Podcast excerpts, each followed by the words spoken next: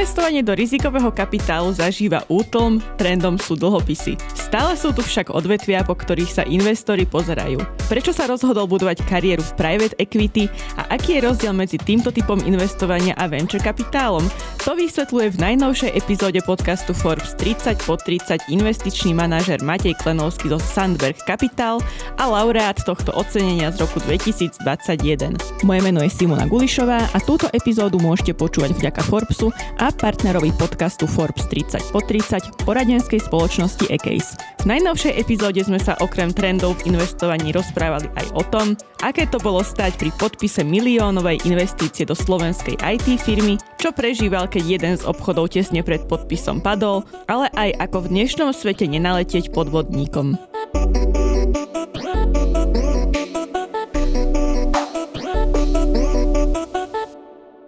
Matej, ďakujem veľmi pekne, že si prišiel do nášho štúdia. Som veľmi rada, že môžeme nahrávať túto premiérovú novoročnú epizódu. Ďakujem veľmi pekne eh, za pozvanie a, a veľmi sa teším na tento rozhovor. Tak téma tohto rozhovoru bude aj investovanie, aj teda vlastne tvoj osobný príbeh, na čo sa špecializuješ. Tak, ale začala by som možno tak všeobecne. Viem, že minulý rok, teda rok 2023, nebol úplne priaznivý, čo sa týka investícií, ale aká je teda nálada medzi investormi vo všeobecnosti? Tak ako si spomínala, tá makroekonomická situácia, teda za rok 2023, ani ten výhľad na 24 nie je úplne pozitívny. Veľmi ťažko sa hľadajú nejaké pozitívne veci. A celkovo tie posledné 4 roky boli relatívne náročné. Boli tam eventy, ktoré nikto asi nepredpokladal, že nastanú a mali obrovský impact na ekonomiku a takisto na private equity. To znamená, začali sme nejakou koronou, nikto nevedel predpokladať, čo môže nastať a tie dopady krátkodobé boli obrovské. Potom bolo obdobie asi rok, rok a pol, kedy ekonomika šlapala. V podstate ľudia mali veľa úspor, e, nízke úrokové sadzby, obrovský dopyt, takže darilo sa, valuácie boli vysoké, technologické firmy išli. To o akom období hovoríme? To sa bavíme tak 2021 a prvá polovica roku 2022. Potom samozrejme konflikt, teda invázia na Ukrajinu spôsobila energetický šok a to rozprúdilo tú inflačnú špirálu a v podstate odvtedy sa zdvihli rekordne vysokým tempom na relatívne rekordne vysoké úrovne úrokové sadzby, čo ovplyvňuje ekonomiku a utlmuje ju.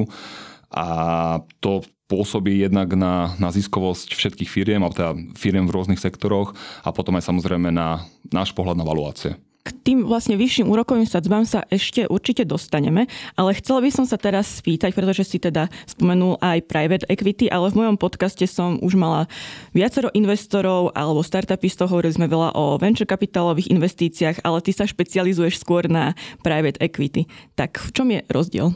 Takto pre nezainteresovaného človeka je to takmer to isté.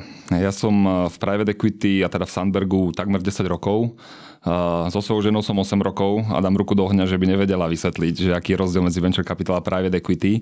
A naozaj na prvý pohľad sa to zdá veľmi podobné. Máme nejaký kapitál od investorov, ten spravujeme, investujeme do lokálnych firiem, pomáhame im rásť, pomáhame im s manažmentom a nakoniec by sme ich chceli predať s nejakým ziskom.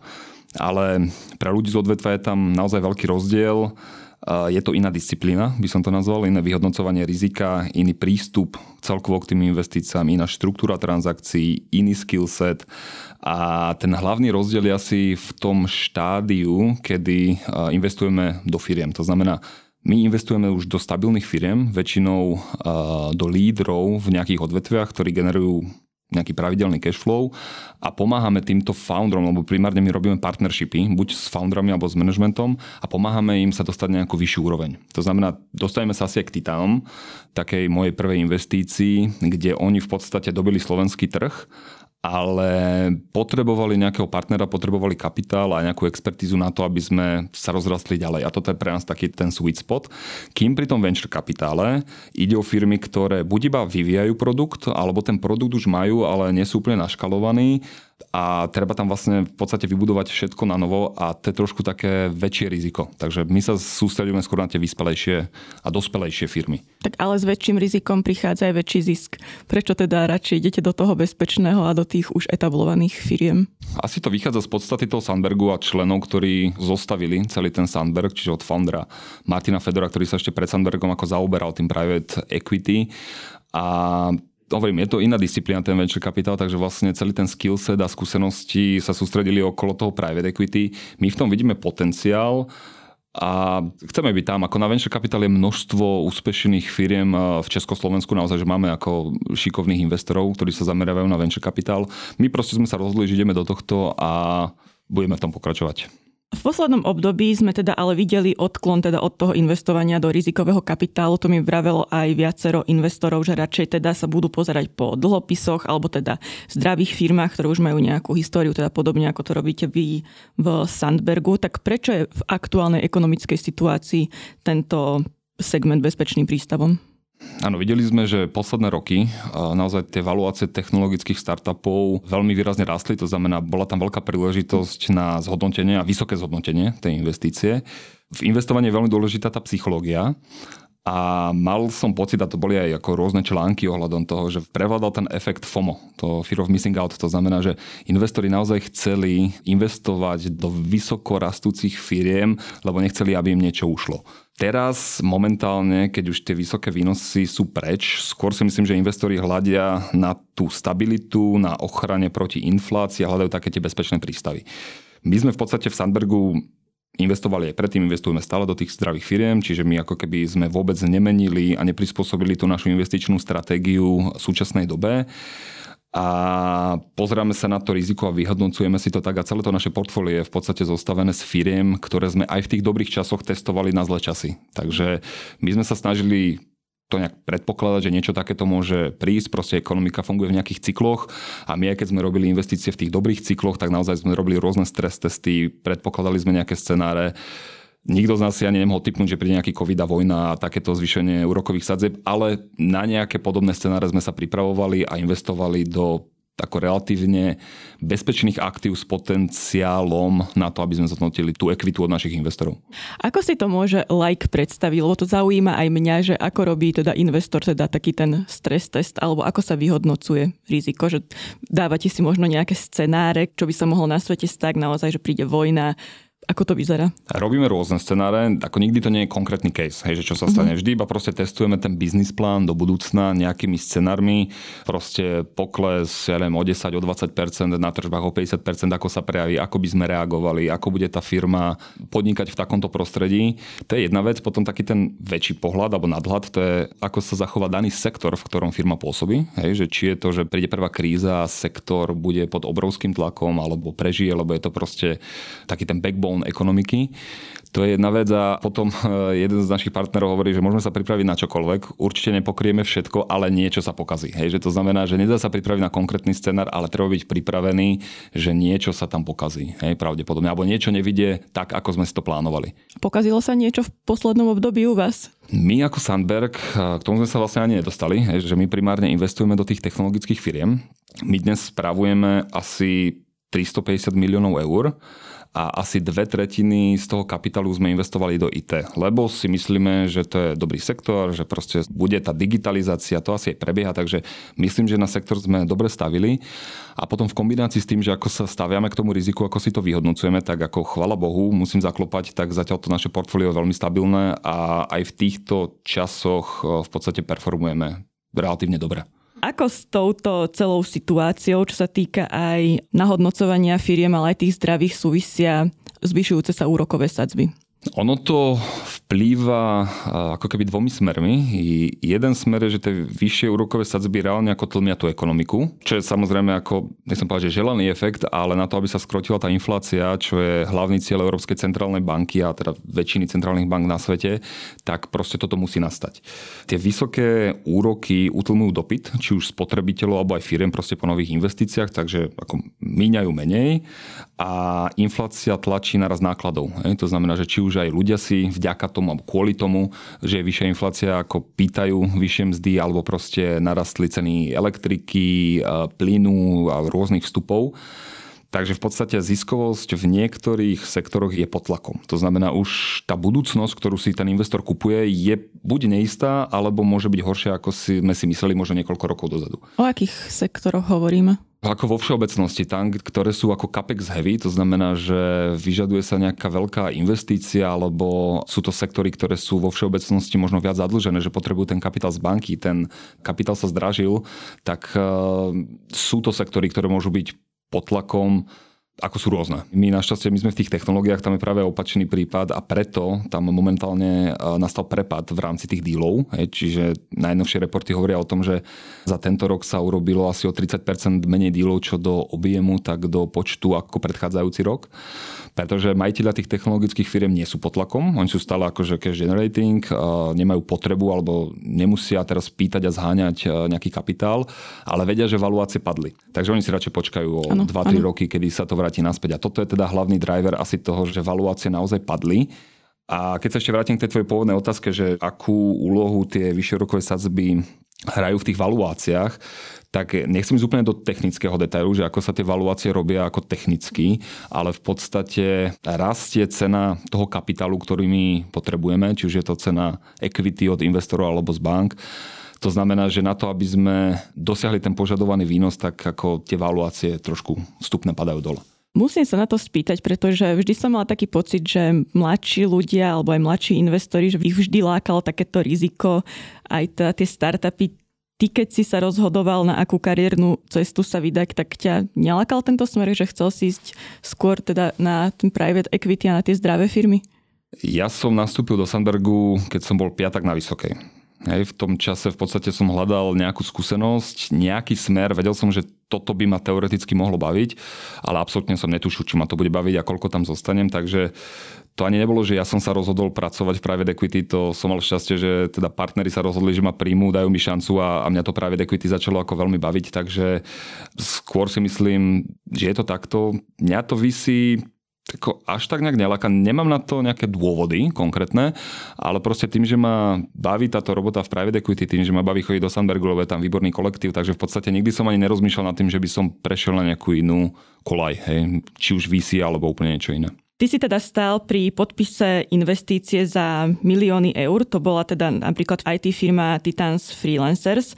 Ako sa tebe získavala dôvera teda medzi kolegami aj medzi partnermi pri dohadovaní takejto investície z takého osobného hľadiska? Tak to bol asi najväčší challenge a vždy to je najväčší challenge presvedčiť eh, partnerov na to, aby vlastne zainvestovali nie úplne malé sumy do nejakých aktív. Takže bolo tam veľmi veľa práce, je to nový sektor, museli sme si ho odrobiť, ale veľmi nám pomáhalo to, že v podstate Titáni dodávajú IT špecialistov na krátkodobé projekty alebo dlhodobé projekty do firiem a my poznáme to IT. Naozaj tam máme relatívne uh, veľa zainvestované a vedeli sme, aký obrovský nedostatok IT špecialistov na trhu je a chalani z Titans, v podstate celá firma tento problém nejakým spôsobom rieši. Takže my sme mali relatívne dosť potenciálnych klientov, čiže naše firmy, naši manažery, ktorých sme sa pýtali na tento segment, e, ako sa im hajerujú ľudia, kde vidia ako najväčší taký ten bottleneck, e, takéto úzke hrdlo v raste ich biznisu. No oni hovoria, že nevedia zohnať ten talent, nevedia ho nahajrovať a udržať. A toto je v podstate sú tri veci, ktoré Titani riešia. Takže segment sa nám páčil, zistovali sme si veľa referencií Daná firma Titans v čase, keď sme vstupovali, bola lídrom na Slovensku. Stále lídrom sú, ešte ako keby ten náskok sa zväčšuje. Takže to nám hralo dokrát, že asi Marek s Robom vedia, čo robia a robia to dobre.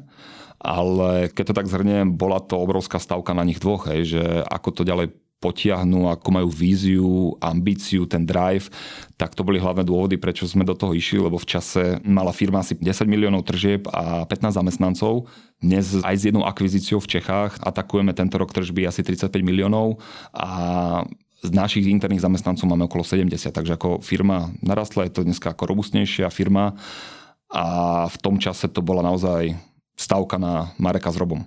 To bol asi teda prípad, že v správnom čase na správnom mieste, že naozaj tam bola tá diera na trhu, ale ty osobne, na čo si sa pozeral aj na tie vlastnosti, lebo často sa pri investíciách hovorí, že sa investuje do founderov. Čo sú také tie vlastnosti, o ktorých si povie, že toto ten človek musí mať, aby si mu dôveroval aby si teda odporúčil aj partnerom vo firme, že do tejto firmy dáme naozaj, že to sú milióny eur, to nie sú pár tisícové investície. Jedna vec sú vlastnosti founderov, druhá vec asi nejaký track record. A musí to byť jedno aj druhé. To znamená, že ak je track record, firma je má líderskú pozíciu alebo je, je naozaj úspešná, tak to znamená, že tí foundry naozaj niečo robili dobre a firma je nejak vybudovaná a darí sa jej. Je veľa firiem, ktoré sú úspešné, ale majiteľe už napríklad ju nechcú potiahnuť na ďalší level. Nechcú ako keby expandovať, lebo už proste sú v nejakej komfortnej zóne. Absolútne to, to sa deje, to... že niekto nechce ísť ďalej, že mu to stačí? Samozrejme, samozrejme. Ako súvisí to aj, aj s vekom, aj s nejakou pozíciou. Ľudia, nie všetci chcú riskovať, ale hlavne ísť mimo komfortnej zóny. Takže to znamená, že je, je veľa firiem, ktoré sú lídrami na Slovensku, ale nikdy ich nejak e, nezaujímalo to zahraničie. A my práve hľadáme founderov, ktorých to zaujíma. To znamená, že my nechceme ani operatívne neriadíme tie firmy, to stále nechávame na founderov, ale vieme ich podporiť e, kapitálom na rozvoj, know-how, pretože takéto expanzie sme už urobili, vieme ako kúpiť firmu, vieme ako potom zintegrovať, pomáhame v tomto, ale ten core business naozaj musí byť na tých founderoch alebo na manažmente, hej, ktorý, to je ešte lepší prípad, ak je tam už profesionálny management. Ako si sa pripravoval na prípadný scenár, ak by podpis zmluvy, nemyslím len tejto konkrétnej, alebo možno aj nejakého iného dílu padol?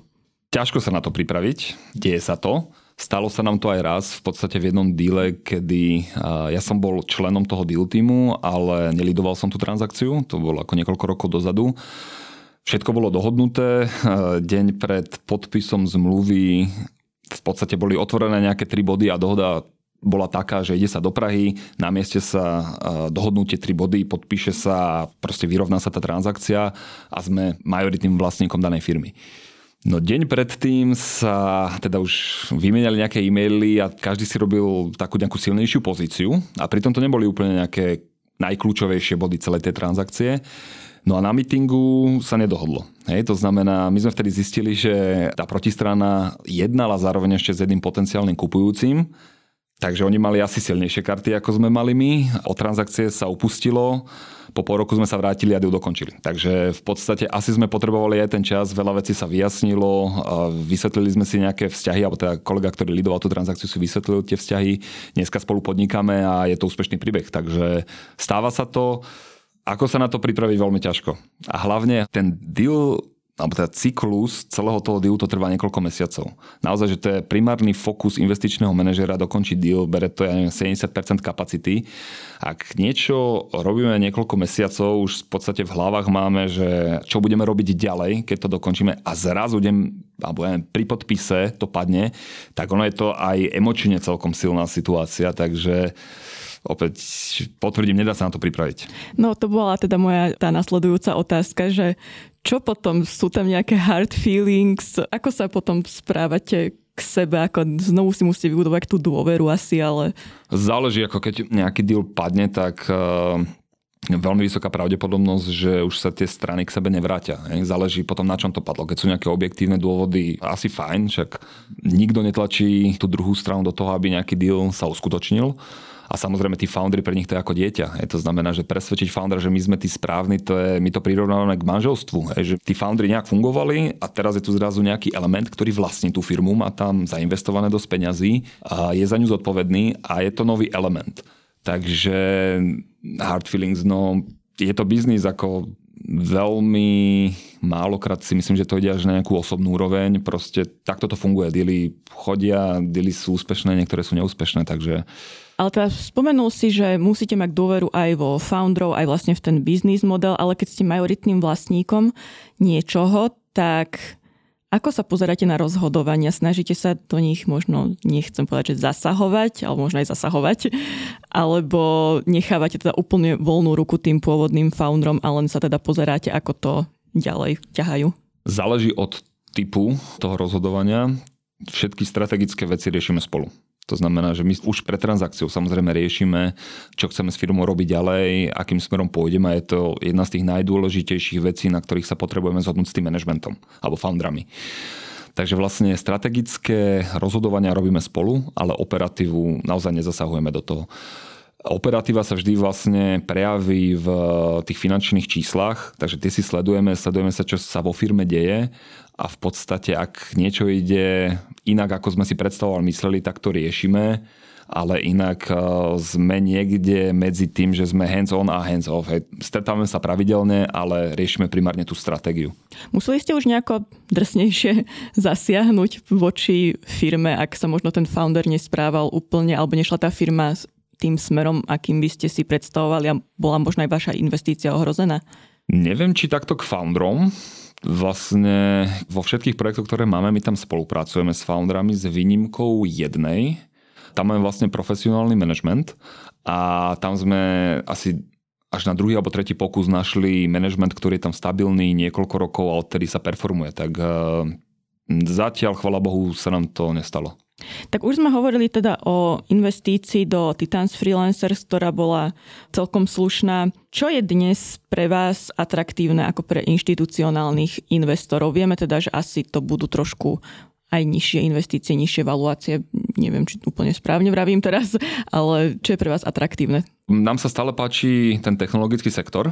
Páčia sa nám firmy, ktoré majú vlastný produkt a teraz nemusí to byť iba čisto IT, ale akýkoľvek produkt. Chceme sa pozrieť aj na nové odvetvia, ale musí to byť firma, ktorá má naozaj buď tých founderov alebo management, ktorí to s nami chcú potiahnuť ďalej, majú dobrú pozíciu na trhu, odvetvie je stabilné a bude odolné voči akýkoľvek eh, krízam.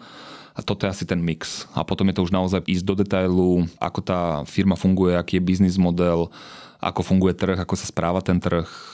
Je na Slovensku a v Čechách dosť takýchto technologických firiem, ktoré sú zdravé, možno bootstrapované, nie sú to startupy. Je tu vôbec takýto trh? Je tu trh, e, zároveň je to troška taká nevýhoda nášho trhu, že sme mali trh.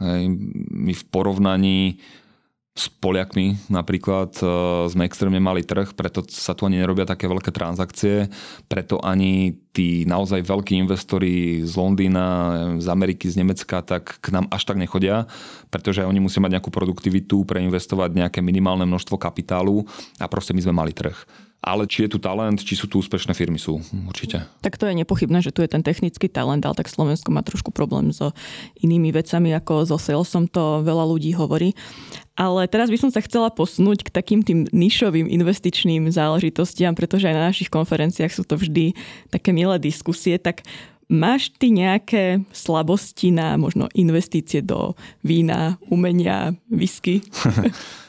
Nerad investujem do niečo, čomu nerozumiem. Takže toho sa držím a preto som viac menej opatrný. Mal by som mať asi bližšie k vínu, pretože som sa aj priženil do rodiny, ktorá môj svokor obchoduje s vínom, čiže je veľký importér, investuje do vína v Bordeaux a tak ďalej. Baví ma to, baví ma chodiť na tie víne večery, rozprávať sa o tom, je to veľmi zaujímavé. V podstate to sú rodinné podniky, ktoré ako niekoľká generácia ranuje ten biznis ale všetko je to o štúdiu a o čase, ktorý tomu budem venovať a dneska ja vidím, ako to private equity, že ma strašne baví. Takže ja keď niečo chcem študovať, tak chcem si naštudovať eh, o tomto sektore, chcem si študovať o tom, ako sa manažujú ľudia, ako sa správne manažujú týmy a tak ďalej. Ale ako nevylučujem, že takéto niečo určite do budúcna môže byť. Čo mám takú jednu investíciu, ktoré je viac zo srdca ako z rozumu, tak to je tým, že ja som bol bývalý futbalista a Manchester United, môj ako suverene najobľúbenejší klub, je kotovaný na burze v New Yorku, tak v podstate tam mám nejakú investíciu, ale hovorím, že to tam moc IRR nerátam. Ani. Uvidíme, či to bude vôbec skladné IRR.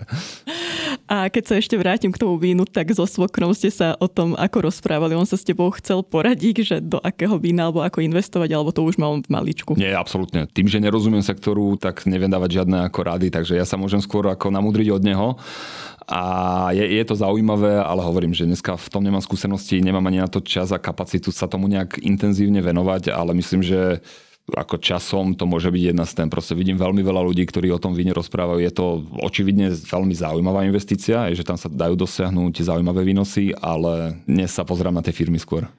Uh, veľa ľudí sa podľa mňa ale dosť často popáli a dialo sa to na Slovensku aj pred mnohými dekádami, teda že svoje investície svoj pomocne teda dá do nejakých nebankových subjektov alebo sa snaží teda zbohatnúť samovolným nákupom akcií, tak ako nenaletiek, na čo si dávať pozor, ak sa niekto rozhodne investovať? Takto ja to poviem v takej všeobecnej rovine, hej, že ako sa asi na to pozerám, ja, ja som není nejaký investičný poradca, takže to hovorím ako na začiatku, ani nechcem dávať nejaké rady.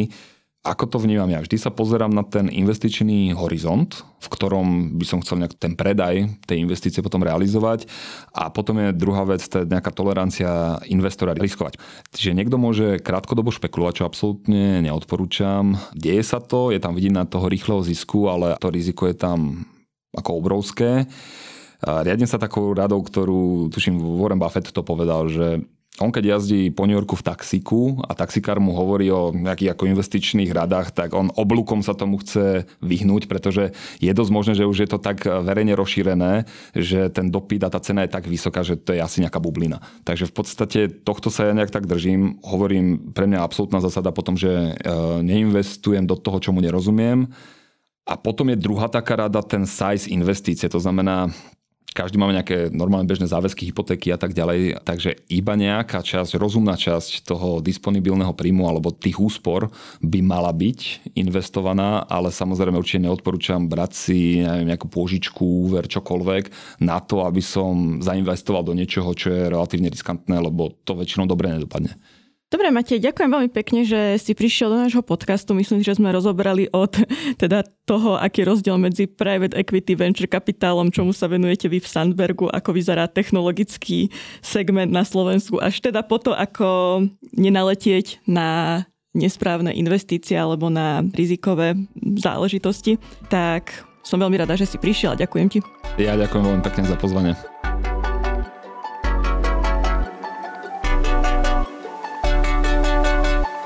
Práve ste si vypočuli rozhovor s investičným manažérom Matejom Klenovským zo Sandberg Capital. Moje meno je Simona Gulišová a túto epizódu ste mohli počúvať vďaka Forbesu a partnerovi podcastu Forbes 30 pod 30 poradenskej spoločnosti Ecase. Nalaďte si nás opäť o dva týždne a ak nechcete zmeškať ďalšiu epizódu, nastavte si odber vo vašich podcastových aplikáciách. Prepisy podcastov môžete sledovať na forbes.sk a ak budete mať chuť, napíšte mi e-mail na adresu adresu simona.gulisova zavináč forbes.sk alebo na môj LinkedIn. Ďakujeme, že nás počúvate.